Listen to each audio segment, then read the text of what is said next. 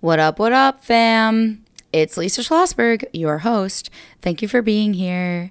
I, we have put together an Out of the Cave journal prompt book for you.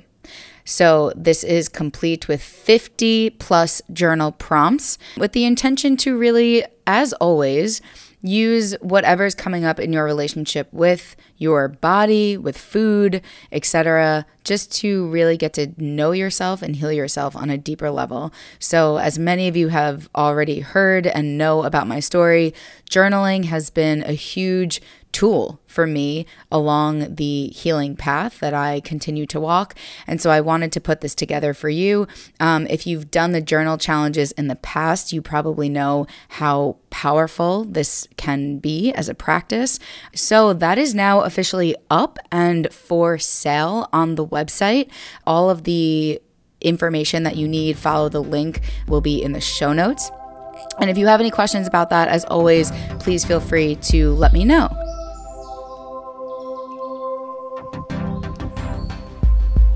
Okay, we're back.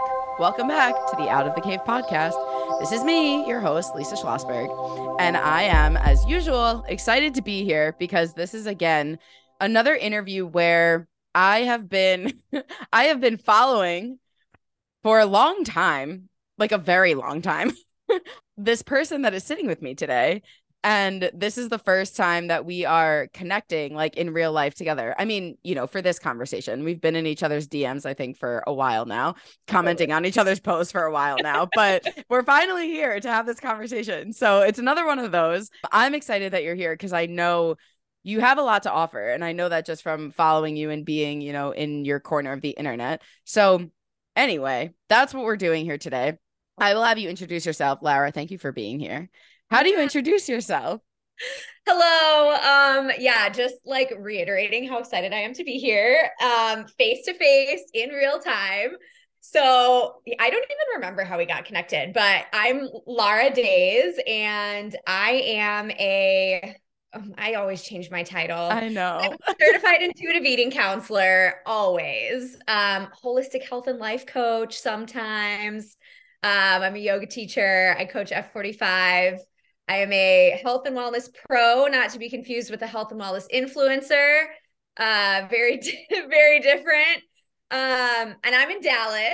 I'm jealous that you're in San Diego. It's one of our favorite places. My husband and I are manifesting a home on Coronado Island. So one day we'll be neighbors. Amazing.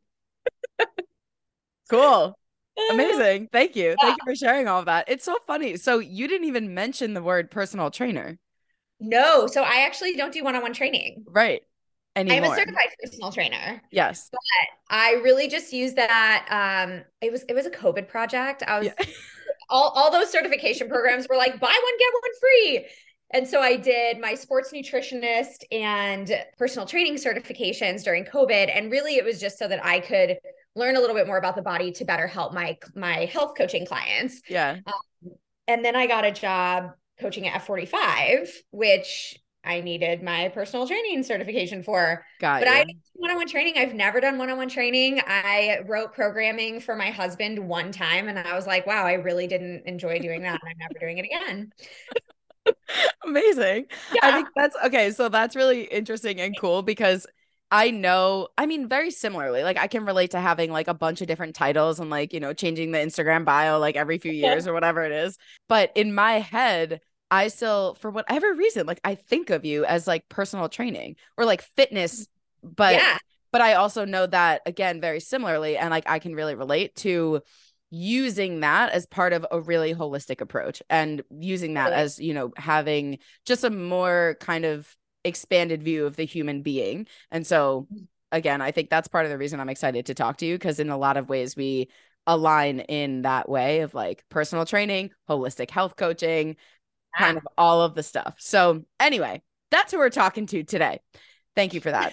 Um yeah. So before we get into you know the rest of it i would love to hear about just like your story of arriving where you are doing what you do where did this yeah. begin for you yeah so i always I laugh when I answer this question a little bit because I think so many of my friends and colleagues in this space have like this really impactful kind of like rock bottom story that got them doing what they do now. And that is totally not my situation. I really kind of like stair stepped my way here. So to I'll, I'll do the long story short ish. I always was involved in sports and music from like a very, very young age. So I went through school, you know, running from musical rehearsal to show choir to tennis practice to my private violin lessons and just was like doing all of these things. I was in orchestra, I played softball, you know, you name it, I did it except for soccer and basketball. Those were not my jam. But when I went to college, I went to a, a conservatory of music and kind of thought that I was done with athletics and realized then that I really didn't know how to work out. I was like getting on the elliptical for an hour and was like, cool, exercise. Because it was my first time not doing organized sports. And my junior year of college, I actually got an email from the softball coach saying that she had a need for a body and had heard a rumor that I played softball in high school. So I was the starting right fielder, you know, the position where they put like the the worst player on the yeah, that was me for my junior and senior years and it was it was great. I actually really enjoyed. It was a reminder of how much I loved team sports. And when I went to grad school, that was when I really was like, okay, well, now there's no possibility that I'm playing on a college sports team. So I started doing yoga. I started running. I was poor. So I was like, well, I can't really have a gym membership. And grad school is where I started kind of experimenting with like how to take care of myself, which also was really frustrating because how did I get through? Granted, it was D3 college sports, but like, how did I get through college sports not knowing how to work out on my own and how to feed myself? So I, again, like abridged version, started doing some CrossFit, ended up moving to Texas actually eight years ago today on recording day. I moved to Texas. Congrats. And yeah. And like that's when social media kind of started blowing up a little bit more. And I just was sharing my journey on Instagram, again, competing in CrossFit. I did some Olympic weightlifting. And in 2018 and 2019, people started asking me if I could help them. And I was like, no, like I don't have any, I don't know what I'm doing. I'm just playing around and experimenting. And people kept asking. And so finally I was like, you know what? I would love to learn more about nutrition. I'll do a certification program. So I did my precision nutrition level one and I started coaching people. Now, I studied music and music education in college and graduate school. So I had a pretty good grasp on teaching coaching is not quite the same. And so I was kind of just emulating what my coaches had done with me. And unfortunately, I, I shouldn't say all my coaches were bad. They were not all bad, but some of them were not um, masters of their craft, let's say. And I realized pretty quickly when I started working with clients that like they were all hitting a wall and there was something deeper going on. And it didn't matter how many macros we tracked and how many steps they took, like we just weren't getting to the real shit. So, about a year into coaching, um, so this would have been 2020, I was still I was teaching uh, middle school choir at the time, but halftime. And so during COVID, when I was mostly at home and like trying to wrangle middle school choir kids online, I started really focusing on shifting a little bit into like digging deeper with my clients.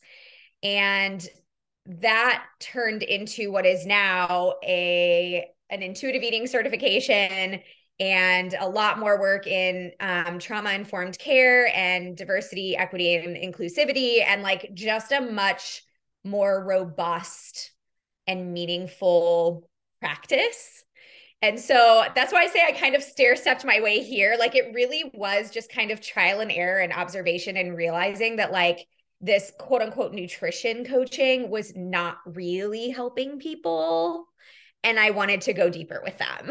so now I'm really getting to the nitty gritty of like, where did this come from? Why do we have these body image issues? Like, why do you really think you need to lose weight? Like, do you need to lose weight or do we just need to shift some other things? Right. Like, what is it you're really looking for? Um, and so that kind of brings me to where I am now. Amazing. Wow. Thank you for sharing all of that. Yeah, for I'm sure. like so lit up by every part of this for multiple reasons. Uh probably a I mean you're just like you're so like vibrant. Like it's so fun to s- just sit and listen to you. Um yeah, and so there's that part. There's also the part of just like how much I personally relate to this. That is I, you know, whatever. I have my whole weight loss story, and that's really, you know, like it's that's where it began for me. But I really Uh. get the kind of like stair stepping from one thing to another. And it sounds very similar to the way that I, I mean, I started as a personal trainer similarly. I was like, I don't know, I just love working out and I love helping people. So Yeah. that's what that means, you know, and I started there. And then, as you're saying, it's like, I remember thinking to myself, like, we could do all the sit ups in the world and you could like eat all the vegetables in the world, but the real blocks are mental, emotional, social, spiritual, you know, like there's so much more to the human, right? And just, I love the the term stair stepping because that's kind of what it felt like was just, I always go back to the quote of like, follow your bliss. And it just kind of like kept evolving and developing and like, yeah. And now, you know, we're here doing like yeah. what feels like the real, the real shit, as you say. So hundred percent. But okay, before before I have this always happens. I have a million follow-up questions. But the first thing is, I don't think I knew that you had this background in music. Mm. So I just have to know what instrument did you play growing up?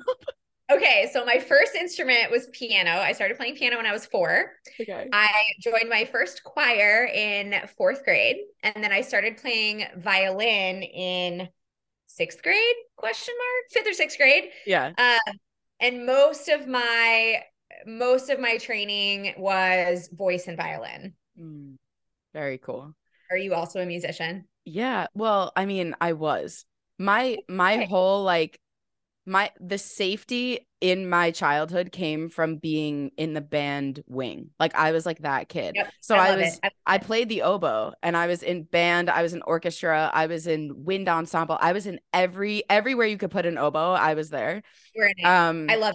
I was an all-state oboe player in high school in New Oh York yeah, and like that's that's just a little tidbit of my life but but the reason i i again just it's so cool because i grew up thinking i was going to be a music teacher for a long time. When i was a kid and i you know i had no idea what i wanted to do it was a similar like i love music i love this instrument and i when i was applying to colleges I had like a handful that were potential music opportunities, and then I had a handful that were like more liberal arts. And Yeah. that's where, very similarly, for a lot of people, it's music and sports, where it's like that's like the deciding moment. It's like you have to know, you know, is this what you want to do for the rest of your life? Do you want to? Yeah. And I remember my band teacher at the time being like, Do you want to sit in a practice room for eight hours a day? Because if you don't, like, don't do this this. right, like this is this is what this life is. And I Uh-huh. remember I had a really hard time with it, but I ended up, you know, going liberal arts and, you know, yada yada, then the rest is history. But it's just so cool because I share that, like a lot of that. That was like I thought my life was going to be music and music education for a really long time. So, so anyway, cool. I love that. yes. Okay. Also, I like Yeah. to point out that this is the at least third, like third the time that I can think of where I've like spontaneously been recording a podcast or speaking on a summit or guest coaching with someone and they're like, wait, you're a musician? I'm a musician. I have like other singers and other violinists and other piano players. And like, I think it's so interesting. And I wonder if there's something, this is like a, a story for another time, and maybe I'll go down a rabbit hole when we're done Yeah. recording. But I seriously wonder if there's some sort of like skill or like something intuitive that musicians cultivate that like Yeah. leads us to doing this type of work. Yeah, yeah, yeah. Well, it's cool because again, like this, we could totally rabbit hole this because I think I think about this a lot. And for me, curious to hear your thoughts. Okay, we're we're we're going in this right. We're gonna go, sidebar. let's We're gonna sidebar here really quick because for me, I've you know I like psychoanalyze everything about myself and my childhood, and I have like a couple things. One is. I think music. So music is really cool because of how it how it like operates in our brain in that Mhm. it's very it's right brain and left brain right so Mhm. it's like the music is quote unquote right brain but then the the the beat the tempo the And rhythm like and- yeah and like so so it's one of the i think very few things that can really use like many parts of the brain at the same time, which is why it's really uh powerful and valuable for just like child development which is why you know when it's when it's a question of like should we have music programs in school? I'm like oh my god you know for so many reasons. Yeah. so there's so there's that which i think is interesting. But then the other thing for me personally is that so growing up and this kind of relates to my own like weight as a kid but growing up i was very in denial and in dissociation in relationship with my body and life and feelings mm-hmm. and emotion. And i was so committed to quote unquote not feeling things.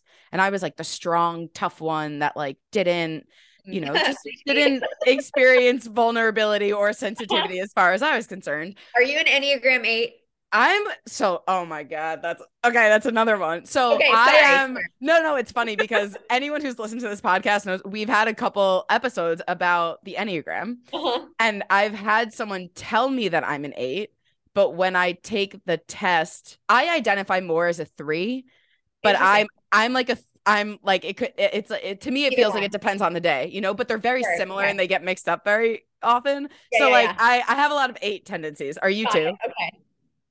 Are you an eight?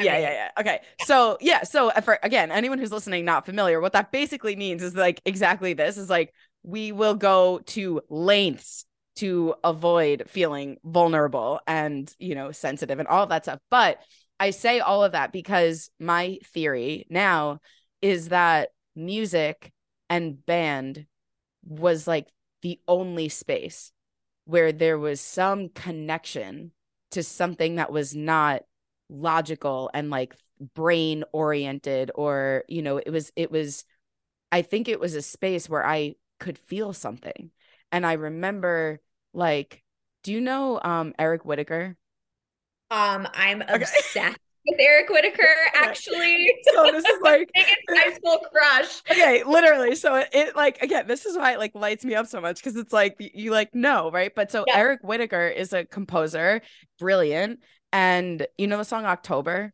I knew you were gonna say it's, this. Yeah, it's so it's, of, it's like I wasn't ever really into wind ensemble because I played string instruments and sang, but like literally that piece, dude, favorite wind ensemble piece. Okay, so you will know that October has an oboe solo in the beginning. It like base it's like the biggest thing. Okay, so mm-hmm. anyway, so I long story short, my high school was like a part of this thing. We had an incredible band, we had an incredible music department, uh, and we got to play at Carnegie Hall.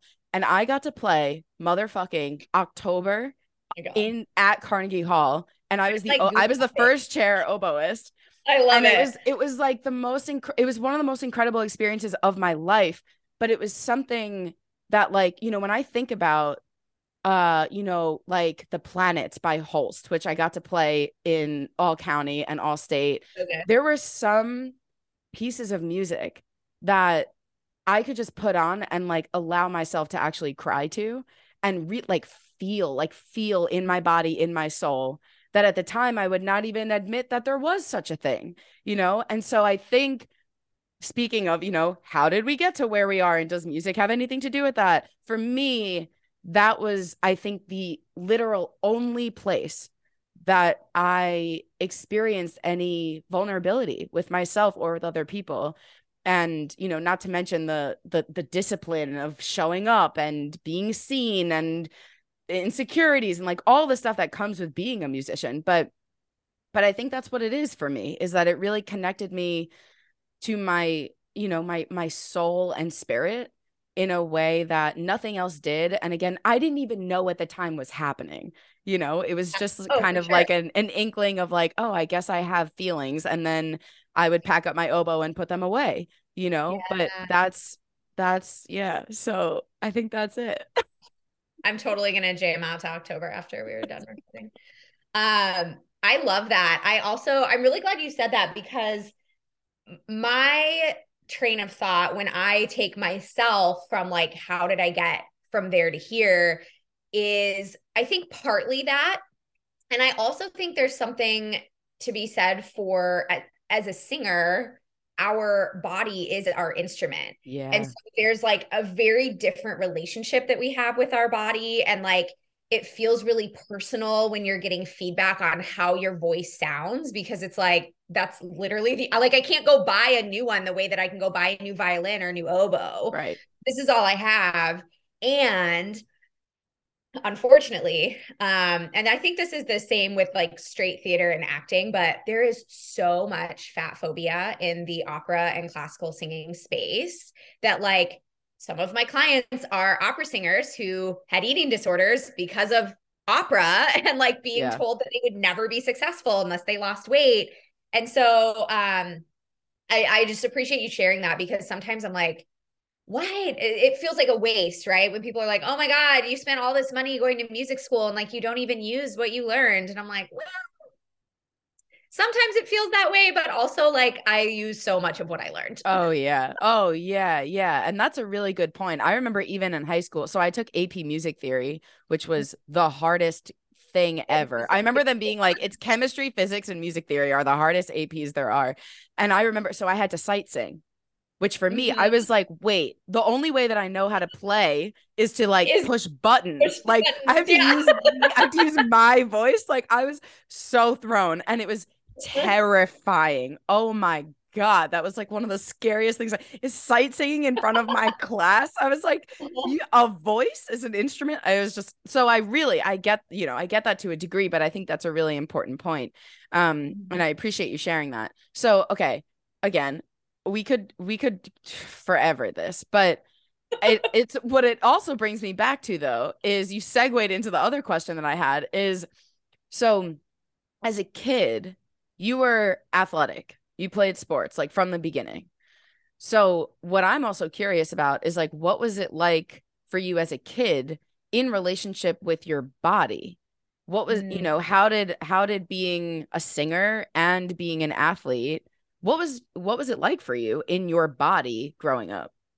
Yeah. Um, you know, it's interesting. I, I don't really recall ever thinking about like thinking consciously about being in my body or like experiencing having a body and I think that's pretty common. Um uh, to the point where like most of my clients don't think about it until we start working together. But yeah. I I had an interesting experience as a kid because I was very small, um, both in terms of height and weight. And so I was going to see the pediatrician and clocking in at like f- the fifth percentile for weight and the 10th percentile for height.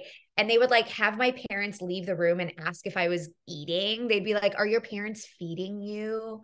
Right. And so, like, I that made me feel weird about my body in a very different way than overweight kids. Right. Yeah. And like, really, the questioning is just as fucked up. Like, well, are you overeating? Like, no, you don't. Uh, anyway, again, could yeah. go down the fucking rabbit hole there. But so my my thoughts about my body were like, I did I did understand that that fat kids were treated differently, and so I knew I had some sort of advantage being in a small body. And I still thought that there was something wrong with it because it wasn't the right size, right? Like. Right it wasn't the right size. I was really, I was one of the last people to get my period and grow boobs. And like, so I, I kind of was just disassociated from it. Like it was my tool. Like it's how I played sports. It's how taekwondo was my first sport, really. So like it's how I did taekwondo and it's how I played piano with my hands, but there was never really a connection to it. Like I couldn't tell you how emotions felt in my body, right? I could tell you I was mad, but I couldn't tell you where in my body I felt that anger. Um so yeah, like pretty checked out really until recently, like last yeah. 5 years I would say. Yeah, yeah. Thank you for sharing that. And I agree with you. I think it's very common. A lot of people don't realize that they're living in a in a body. you know, like it, it's just it's just how we exist and we forget or are just never really it's never really brought to our attention and for a lot of people in this community especially it's like how did you know that you were living in a body well my doctor put me on a scale and then my doctor made a comment about my weight and yeah. you know and i think it's just really also important to honor exactly what you're saying that is like overweight underweight like it it you still have the uncomfortable experience of questioning is something wrong with me from a very Yeah. young age. Yeah. Totally.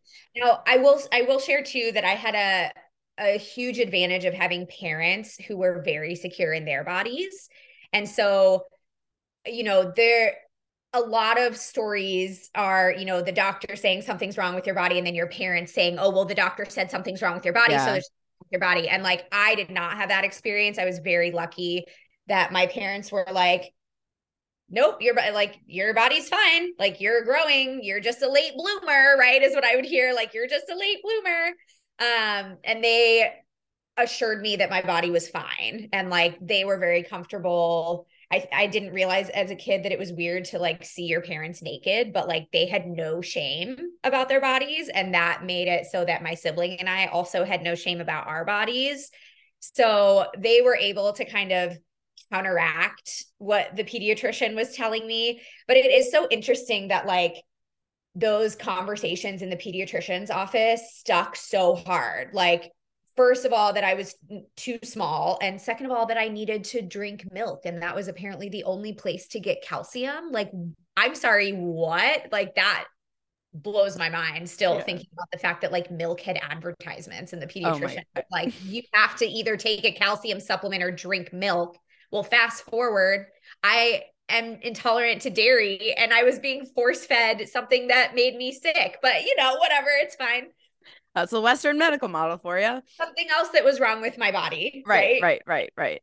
well, okay. I also really appreciate that because this is something that's come up in a couple of my groups where uh I will have clients or just people in this community who are struggling with their bringing their kid to a pediatrician, right? And then mm-hmm. having the pediatrician do that whole thing about like the BMI and overweight and all the stuff.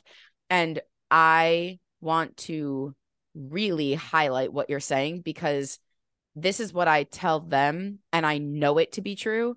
That is, when you're a kid, and again, this is overweight, underweight, whatever, whatever. If a doctor's making a comment about your body, what inevitably happens, because again, we're still young enough that we're not separating our body from ourselves, right? So, Uh-huh. what happens is now we feel like there's something not just wrong with our body and our weight, but it means fundamentally something is wrong with me, right? And so then that's the perspective that we start to see the world through and ourselves. And so I'm not even going to go down the rabbit hole of what that means just for the brain science of the stress that it causes and how unsafe it feels to be in a mm-hmm. body that feels defective based on what your doctor is telling you, which, you know, being a young person, seeing someone in a white coat telling you that you're doing something wrong is its own psychological experience. But the thing mm-hmm. that's really important about this to me is what you just said that is your parents could counteract what the pediatrician was doing and the way that the pediatrician made you feel. And I think that's really, really important for anyone who's listening to this, because a lot of people listening to this have children. And this is mm-hmm. exactly what comes up in the group is I know what it feels like to go to the doctor and have that experience. And like you're saying, like I had a different, right? My kind of experience with the other way. That is, then we would get in the car and my parents would talk about, okay, so now it's time that we're get, you know, the pediatrician had to write me a note to go to Weight Watchers when I was nine years old. And and that's what we did, you know. And so what I'm saying is if you are the parent, you have an incredible amount of power in how that conversation affects your child because it could be the difference between like usually the way that I see it is the kid's going to go in there and have a shitty experience with the doctor no matter what. But what happens when you get back in the car when it's Mhm. just you and your kid, right? You have a lot of power in your hands and you have the opportunity to look at your kid and say, Hey, I know that that really sucked. Okay. But I am on your team. Yeah. And there is nothing wrong with you. You are not broken. You are not defective. You're you and your body are exactly as they are meant to be. Mhm. Then it shifts the dynamic from, you know, the experience I had, which felt like my parents were teamed up with the doctor, to you and your parent kind of against the doctor. And Yeah. at least then we're creating a lot of safety between mm. parent and child because that's that's all we ultimately need. And Yeah. so it's just it's I'm so glad you said that because it comes up really often and I think we forget we have a lot of power and opportunity to consciously choose how we respond to the person in the white coat saying the things. Right. And it's totally okay to be like, actually, no. Actually, Mhm. everything's okay here. Yeah. Oh, Yeah. Yeah. And it's, I think a lot of people don't realize that. Like, my clients who are grown will be like, wait, I can question my doctor. And I'm like, yeah. Yeah. I was like, you can fire your doctor. I'm Yeah, like, you're the one. literally i'm like you can you are the the they are the service provider like you Yeah. are the recipient of a service and if you do not like the service you can hire someone else you can ask questions you can tell them that you're not getting on the scale like you can say whatever you want and i think you know something else that i'll just point out about the experience as children is like how often are they at the pediatrician? Not very often, right? So, like, even if that's not a great experience, and I will say that I think most of my memories of going there were positive. I just like really re- remember being told that I was too small repeatedly. Um, but you're with your parents so much more than you're with your pediatrician. Mhm. So when you're looking at the impact, like the environment at school and the environment at home are going to Yeah. make a much bigger impact than the once every six month visit to the pediatrician. Yeah, totally. Great point. Okay. So now I'm curious to hear more about how you serve and support your people now. Mm. The people that you're working with, like what what are usually the, you know, presenting problems and how do you support them? Yeah. So my clients tend to be people who have been told that there's something wrong with their body, which is most of us. And they've tried dieting because that's what people do when there's something wrong with their body, right? Naturally. Um, and they're over it. They don't want to diet anymore. They feel awful. They aren't sleeping well. They have potentially lost a bunch of weight and still hate their bodies and still feel like shit. And so they're looking for something else. And that is the bulk of my clientele are are people who are just fucking over it. And so we work on what I mentioned earlier, I'm a certified intuitive eating counselor. For people who don't know what intuitive eating is, I really feel strongly that I would like to give some sort of definition because there are a lot of misnomers about intuitive eating. Please. Um, the two things that I hear most commonly are that it's just a hunger and fullness diet, which there is a principle that says honor your hunger. There is another principle that says feel your fullness. There are eight other principles. And so if we're not if we're not utilizing all 10 of the intuitive eating principles, then we're not actually being an intuitive eater. And it's not just about food. It is uh, coping with our emotions with kindness, respecting our body, finding joyful movement, honoring our body with gentle nutrition. So, like, all of it has to be in play for us to truly be eating intuitively. The other thing I hear is, you it just means you eat whatever you want whenever you want and it's like well yes but also again are we honoring our hunger and fullness are we honoring our body with gentle nutrition like when we're eating intuitively, we are taking into consideration how foods make us feel and what we need and what is going to best respect our body. And I don't think any intuitive eating counselor is going to say, oh, yeah, just eat Twinkies all the time. Like, that's not respecting your body or honoring your body with gentle nutrition. And also, most of us are going to get sick of that after a couple days and we're going to crave vegetables, right? So, like, it's just there's more to it than just eating whatever we want whenever we want and like eating when we're hungry and stopping when we're full. There's more nuance to it than that. There's more eh, intuition that goes into it, right? It's called intuitive eating. So we have to actually use our intuition and listen to our bodies. Um, so now that I've, I'll hop off that soapbox um, and share that like w- the work that I do with my clients, whether it's one on one or in a group or in my membership community, is really practicing each of the principles in a way that supports their own healing, right? Like I might have clients who come to me and they're like, actually, I feel really good about movement. Like, we don't really need to spend any time on principle nine. And it's like, cool, then we don't need to do that. Like, let's look at what's really a struggle for you. Maybe it's coping with your emotions with kindness. And like, we can really focus on that. And it's bringing in those intuitive eating principles and helping them cultivate those so that they become intuitive because they won't start out being intuitive. We've been shutting up our intuition for 10, 20, 30, 40 years so we've got to rebuild that trust with our body and really start to to cultivate the ability to be intuitive when it comes to food and movement. Very well said. Thank you. Yeah. I hear you. And I would imagine that um coming from being a being trained in intuitive eating, the first thing is like, all right, let's talk about what it isn't before we talk about what it is, because that's kind of how, you know, the culture is so black and white that it just like really neglects nuance everywhere mm-hmm. it possibly can. So yes. I appreciate that. And I totally agree with everything you're saying. So I also am curious to hear before. So, how did, when did you do the intuitive eating certification?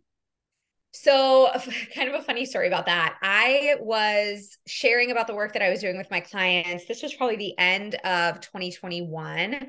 And people started asking me if I was uh, like, oh, do you coach intuitive eating? Do you teach intuitive eating? And I was like, no, I didn't really know what it was. And so I finally after like the fifth or sixth time someone asked me and recommended the book, I bought the book and I read the book and I was like, oh, I guess I am kind of teaching intuitive eating. But in order to really kind of respect their work, the when I say they, I mean the two registered dietitians who founded uh, and developed intuitive eating, in order to respect their work and really make sure that I was continuing to work in my scope of practice, I decided to do the certification program. So I did that in 2022 and I I think officially got certified in December of 2022. Cool. Yeah. Okay. So my next question is how did you moving through certification to do intuitive eating inform the way that you worked with people compared to what you were doing before? Mm. Did it mm. shift things for you at all? Yeah, you know, I think um I think the biggest thing was that I just felt more confident saying that I'm an intuitive eating counselor and like I can actually help you with this because without the certification it was like am I doing it right? Right. I don't know if I'm doing it right. So I think it just allowed me to show up in a bigger way for my clients. And the other thing that is so valuable that I use all the time is that they provide us with, I think it was like 180 peer reviewed studies on things like metabolic adaptation, why diets don't work, um, studies on, you know, the impacts exercise has on health versus weight loss and like weight loss doesn't actually change our health. It's really more about the health promoting behaviors because people love to argue which i mean rewind 5 years that was me. I had so much internalized fat phobia and was like no like fat people are lazy and they need to blow like we, i how do we not think that growing up in this culture you know and so now that I know better, I understand when people come at me and tell me I'm promoting obesity or whatever it is they like to tell me. And I'm like, hey, I actually have some studies on this if you're interested in reading them. And I'll pull little, you know, quotes from them, I'll cite them in my content. And that feels really important because a lot of people talk out of their asses on the internet and being able to back up what I'm saying with years and years and years of research mm-hmm.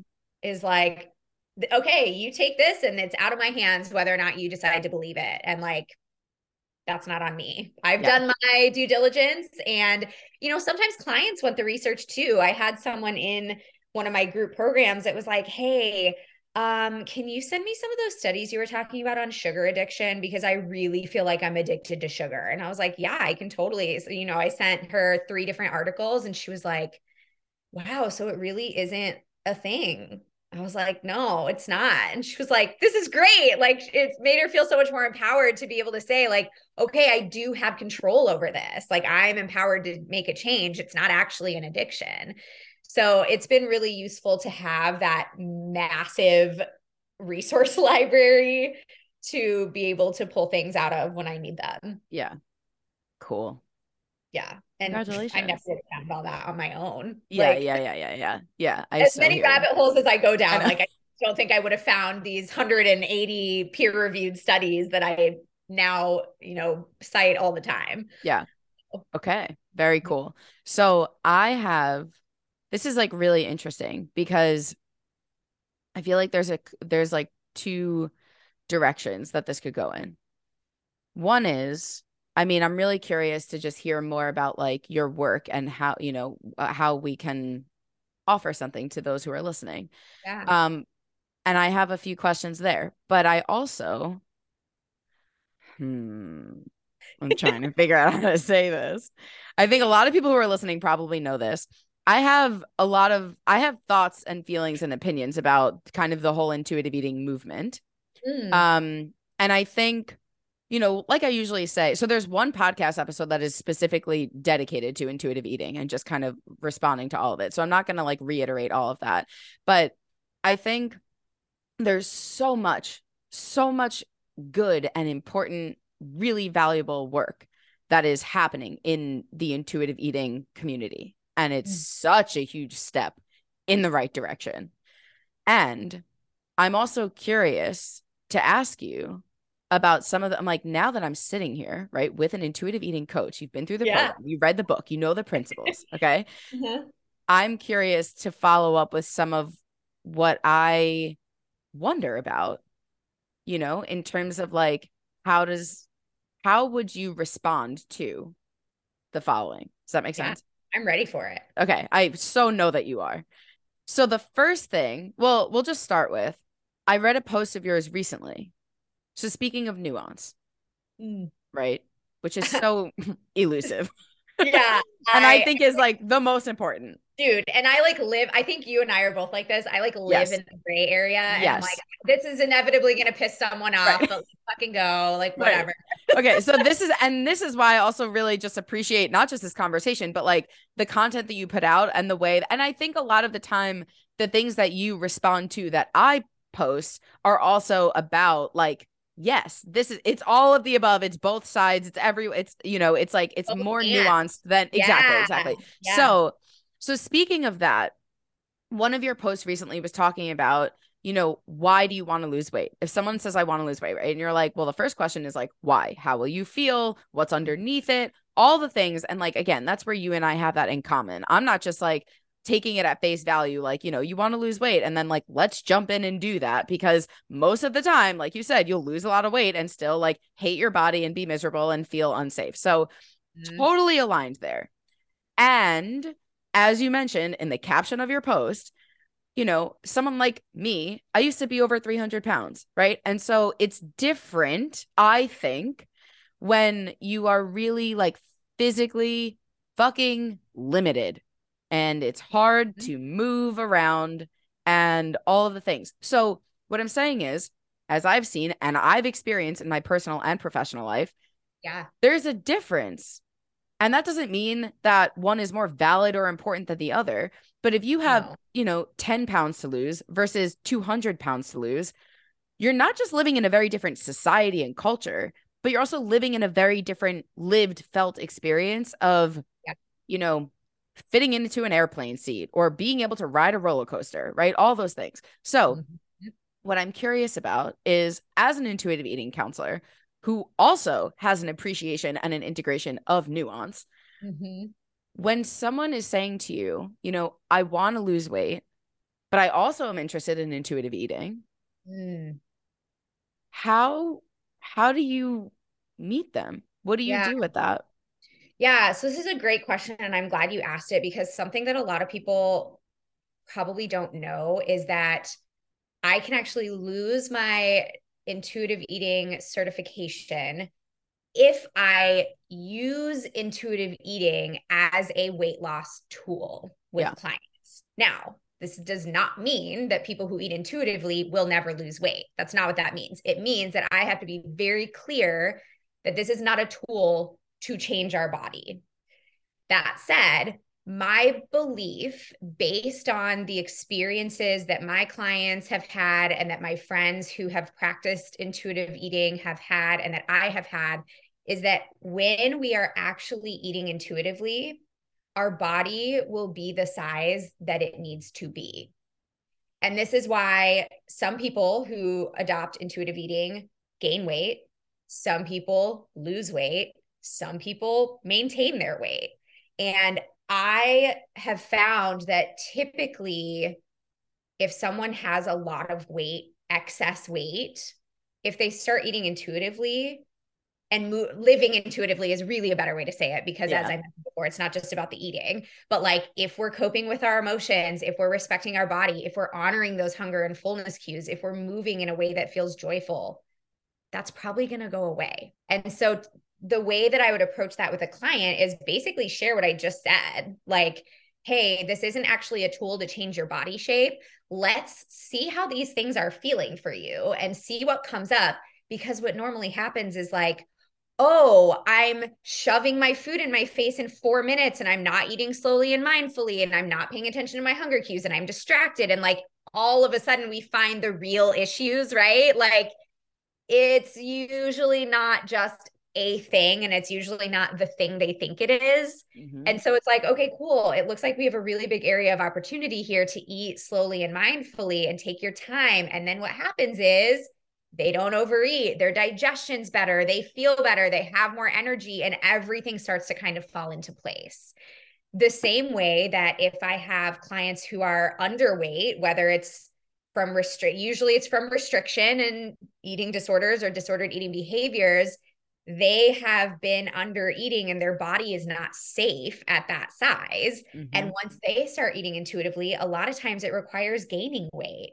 And so the that was a very long response but yeah really you know i would start there and if someone feels like okay like i'm eating intuitively i feel really good and i still want to lose weight then i will probably refer out honestly just because i don't want the lines to be crossed from an outside perspective of like oh she's using intuitive eating to help people lose weight like right. no i'm right. not I'm not doing that. That would be a totally different tool that I'm using with this person. But, you know, I know plenty of people who coach sustainable, healthy weight loss for people who actually truly want to lose weight and it's not happening on their own. Now, I will also take this opportunity to say, I've also found that if people are taking care of their bodies and eating intuitively and moving and sleeping and whatever, and they still don't feel right, time for some lab work and to see a specialist because it could be something like autoimmune disease or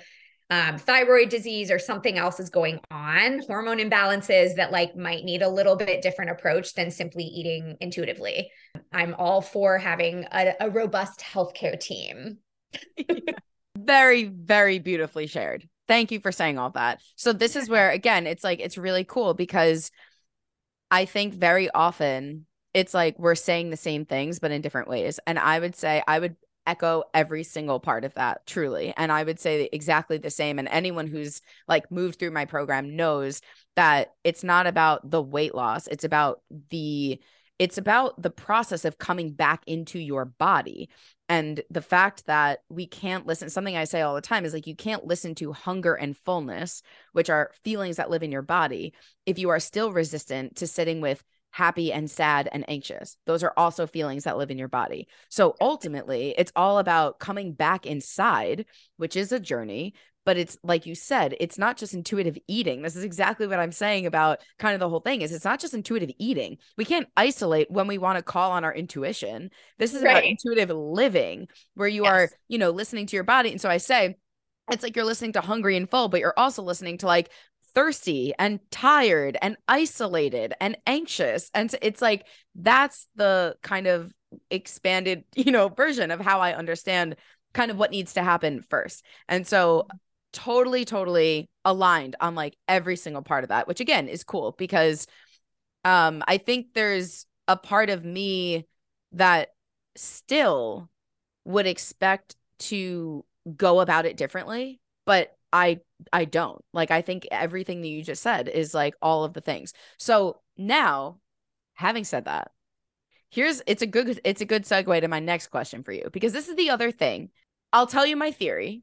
I'll tell you my theory and then I'll follow okay. it up with a question. Okay. Okay. So I'm ready. thank you for being here for this. I love how ready you are for this.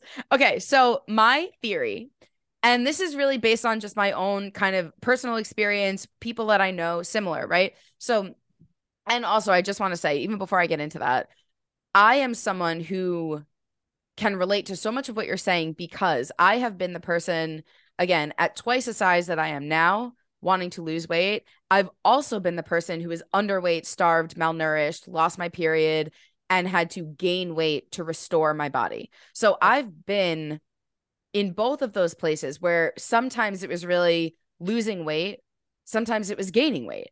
And now mm-hmm. I'm in a place where you know i i live in the middle i always i share you know i'm probably 30 or so pounds heavier than i was than the goal weight jenny craig set for me a million years ago but it's like you know i think so i'm just saying like all of that is really valuable and very valid and something that I've just lived through myself is being someone that's been kind of all over the spectrum of body size and my relationship with it. So here's my theory that is, I think intuitive eating, as it's, you know, written about, um, really works for some people. And I think who it really, really works for are the people who have been really like messed up by diet culture, right? Because it's the first step, right? Is like unlearning diet culture. So mm-hmm. I think, and, and what that means for a lot of us is that if we've in if we've internalized so much diet culture we're not paying attention to our body. We're not eating when we're hungry. We're not stopping when we're full right? We're like calculating the calories and the points and we're so dissociated because we've been wrapped up in diet culture. So it's not just you know ha- do we have those thoughts but it's about the fact and the way that it disconnects us from our own intuition, which is what you're saying, right? So yep. then we unlearn diet culture, we start practicing honoring fullness and hunger and all the things, and we're coming back inside our body, right? So that's all really good. Now, what I've experienced, and this is what I'm really curious to just hear your thoughts on. There's no like, you know, this is we're not debating anything. We're just, like, right? So what I am really curious about is in my experience, then there's people who feel, you know, okay, in the first group of people, I think about like a friend of mine who was like really had like, you know, years and years of eating disorder, disordered eating history. She like read the intuitive eating book and was like, this is it. You know, like this is it. Like yeah. I don't, you know, and it was almost like I watched her in some ways and I don't want to like oversimplify it, but it was almost like she read the book and was like, I'm healed. Like I'm done. Like all this nonsense that was in my head. Like it's amazing. And I've seen yeah. that happen so many times, which is why I really think it's very liberating and empowering for so many people. Okay, cool. Here's my experience. Really early on in my life, when my family went through some big T traumas, right? And I was really young. And basically, the only mechanism that I had for coping which really was not feeling, uh, mm-hmm. was food and eating. And mm-hmm. so, really early, my relationship with food became more like food was a drug, and food was the thing that helped me numb and dissociate and survive. Yep. And what I've seen in myself and with other people is that I don't know how intuitive eating lands with someone who has a really and I don't like to say food addiction or sugar addiction because I know I'm very informed about, you know, all the studies you're referring to. But what about the addictive relationship with food? And this is where I think there this is like a very meaty conversation to have that I think is really important, right? Because the same way I talk about is I don't call it an addiction, but I do honor the brain science that suggests it's addictive right? And so the same way that we can use drugs and alcohol to cope and numb with our feelings, right? Well, someone who has an addictive relationship with alcohol is going to not bring alcohol into the home right Mm-hmm. rather than like bring it all in and then just do it to a point where you're not you know where you don't want to do it anymore so what i get really curious about genuinely is like that gray area of is there a place i guess this is what it boils down to from an intuitive eating counselor perspective is there a place for discipline Mhm. around food is there a place for i don't like the word restriction but restraint is there a place for I use this like a drug? And in order for me to really stay intuitive and connected to my body, this is a food that I know I will I don't even want to use the word binge, but like this is this is the mechanism that I use to disconnect from myself. So I don't want to bring it home or something like that. You know what I'm saying? Yeah, I, I think I do. So this is a great question. And I want to start by just pointing out that like n- there's nothing that works for everyone. Yeah. And I I like want to call that out because I know some people in the intuitive eating space get very dogmatic about intuitive eating and like I wish that it would work for everyone and like my goal with all my clients is for it to work for them and we just have such vast experiences as human beings that like it's definitely possible that it doesn't work for every single person in the world, right? So like I just want to call that out even though we were all born intuitive eaters. Yes. There are things like big T trauma that a it makes it unsafe to be in our body and feel our intuition and check in with how we're feeling. So a, a couple I had a couple thoughts about that as you were were sharing. One is that I think just like with other things that are like quote unquote addictive, that requires outside support. And so just like people who have an alcohol addiction go to AA and people with drug addictions go to rehab, like I think therapy is really the best tool for that with people who are having those super like uncontrollable addictive responses to food Yeah. and that intuitive eating can come later. Yeah. And I will also say that, like, I, as a certified intuitive eating counselor, I am qualified to be on someone's team if they have an active eating disorder. I cannot be their only provider. So, like, they also need to be working with a registered dietitian and a therapist. And so, that sort of um, challenge would not be something that I am working on with my clients on a smaller scale, I think, um, and the, the founders of intuitive eating have actually shared this. So it's a book, which means it has to have some sort of chronological order, right? There has to be a place you start and a place you finish. When working with clients, the only things that are kind of quote unquote required, and again, this is like straight from Evelyn's mouth, is that we do have to start with releasing diet culture, rejecting diet culture, which is principle number one. And we have to end with honoring our body with gentle nutrition because if there's still any sort of diet culture living in our brain, if we start to look at nutritional value of foods, it can become obsessive. So that has to be kind of the first and the last thing. Everything in the middle, principles two through nine, you can tackle in any order that works for you. So in this situation, I would probably say we need to look at coping with our emotions. Yeah. And we need to build a bigger, more robust toolbox of coping mechanisms and stress management tools so that, and food can still be in there. Like that's something that I reiterate with my clients too is like, food can still be a coping mechanism. It just can't be your only coping mechanism. So, like, let's find some other tools for our toolbox. And the next time you're like, I'm going to eat this whole container of Oreos, like, just stop yourself and say, okay, what am I feeling? What do I need? Do I need to go outside? Do I need human connection? Am I feeling lonely? Do I need to punch something? Am I angry? Like, really starting with that principle and getting really familiar with feeling those feelings. Again, if it's safe, if, if it's not safe, then like therapists can help with that.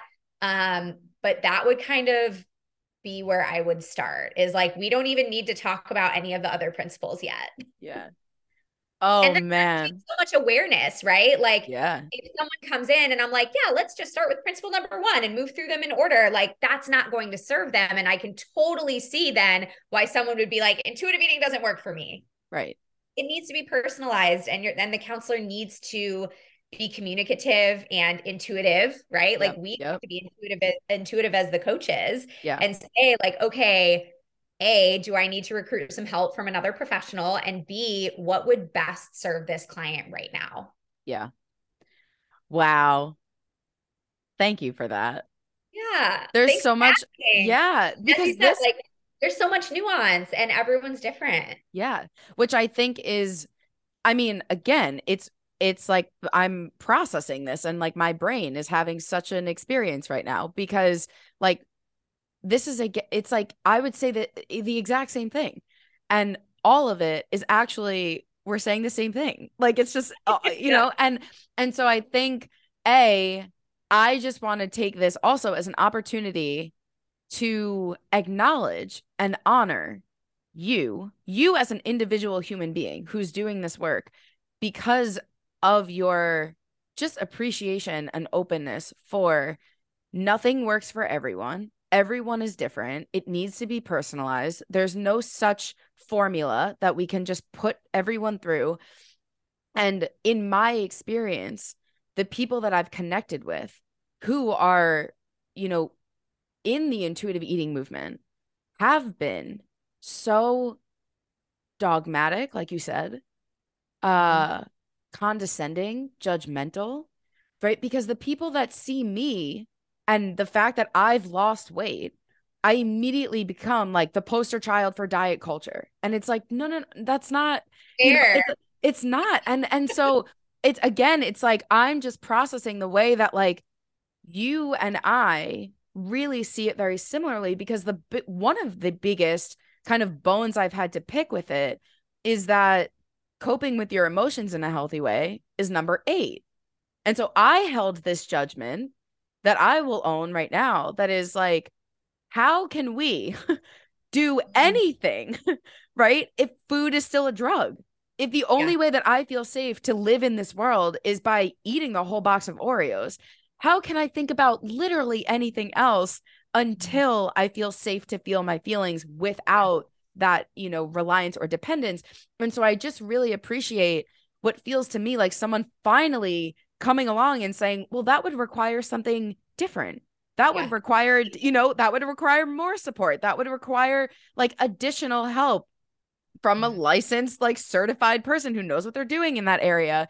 And so it's like almost like an exhale in me that's like, okay, you know, they're not, they're not doing it in such a, um, you know, like, uh, what's the word? Like, mechanical way. Yeah so like that I just I appreciate you enlightening me and sharing that because it's funny when I think about how what you're saying applies to even like my group curriculum, like my program.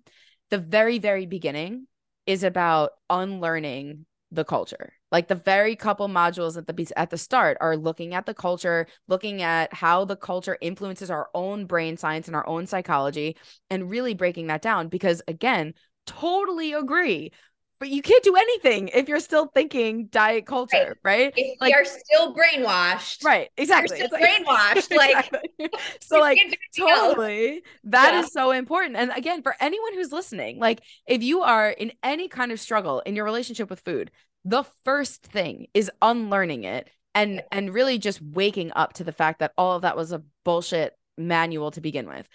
But then it's again for me and the people that I work with who are mostly self identified emotional eaters using food to cope. Then it moves into like, how do we feel feelings in a way that isn't relying on food and eating, you know? And so it's really just taking a lot of the principles and shifting them around in a different order.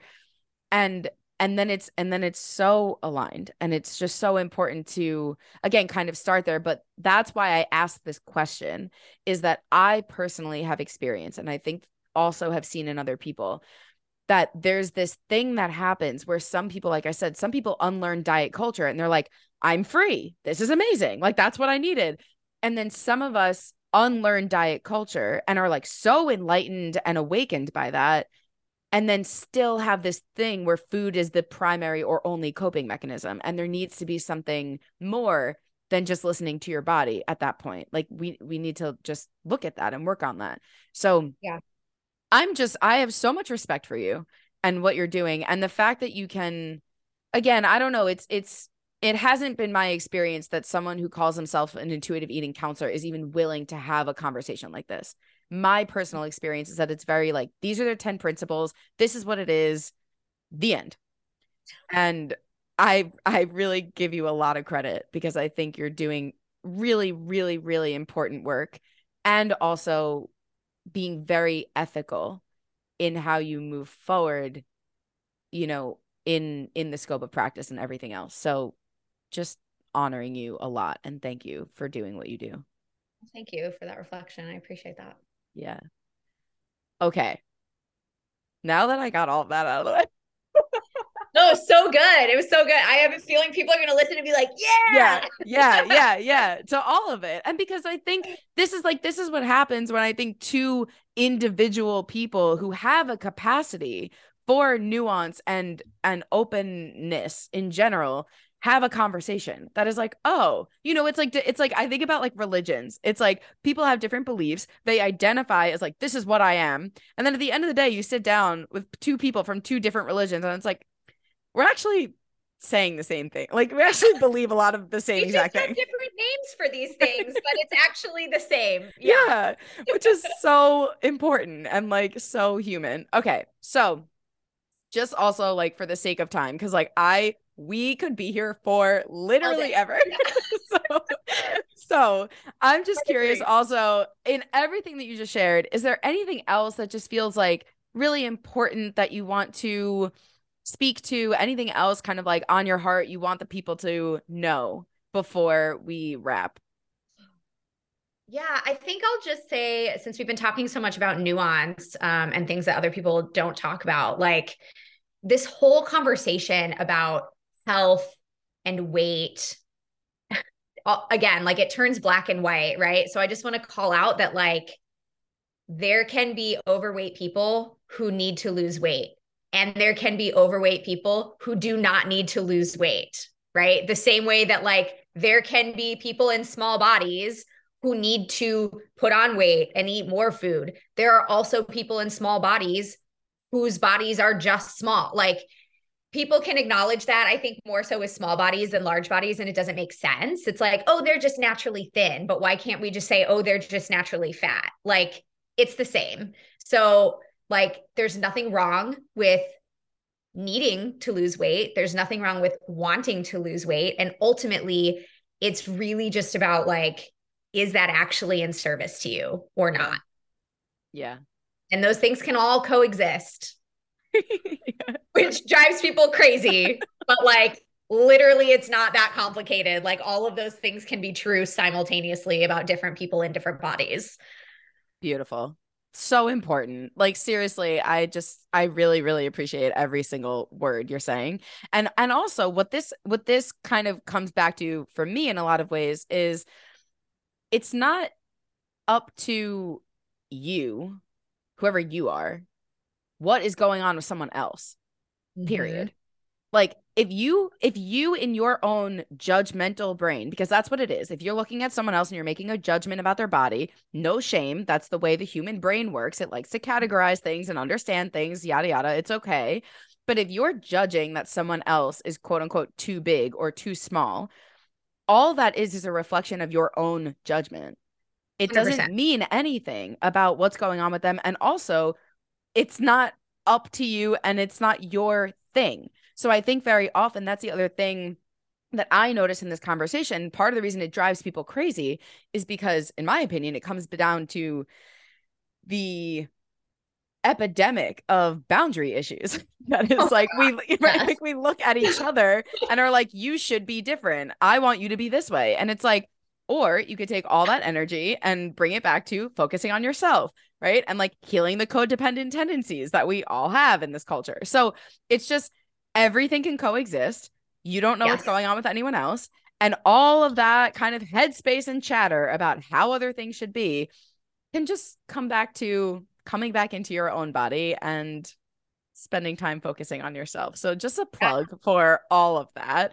And and I think you would agree, right? That like if it really triggers you to hear that all of this could coexist, if it really triggers you to hear that, you know, any of the above, using it as an opportunity to get really curious about what's coming up there because that's the other thing that I just want to reflect and honor you for is it's very clear how much work you have done on yourself, your own internalized stuff around bodies, all the ways that you have grown and evolved to even be able to hold the space to have a conversation like this with, you know, so much like respect. And I just, I really am very, I'm like very proud of you. And I'm, I hope that there are more and more and more of you, truly, because I think these are very important conversations and the work that you're doing is really valuable. I mean, retweet. like, I love your content and I love that you've created the podcast and the programs that you have like they're it's so interesting when people talk other coaches talk about like oh my god there aren't enough clients. I'm like are you kidding me? Like there's so many people who need this work. Like i need to we need to be able to clone ourselves. Yeah yeah. So like thank you also for your work. Thanks. I appreciate that. I'm so glad to have you here. I'm so glad to be here. Yeah. I think you're gonna come back because there's literally we could do this for so many hours. Sure so could. okay amazing. I so appreciate this. I'm like really, I'm like, I'm just like sitting up a little bit taller right now. Um, okay, before we go, where can the people find you? What do you have to offer? What would you like to share with everyone who's listening? Yeah, so people can find me on the gram. That is where I spend most of my time. Uh, my handle is just m- basically my name, lara.days, L A R A dot D A Y S. And I have a membership that I am growing um, called the Nourished and Whole Collective. And it is the place for people who want to, to heal some of this and be able to experience a joyful relationship with food, movement, their body, and themselves. Amazing. Thank you. We will have links for all of that in the show notes. So if you want to get involved, join her, follow her, I highly recommend and suggest it. And we will have those links for you. Anything else before we go, my friend? I just am really grateful to have had this conversation. Me too. Thank you Yay. for being here. Thanks for having me. Yeah.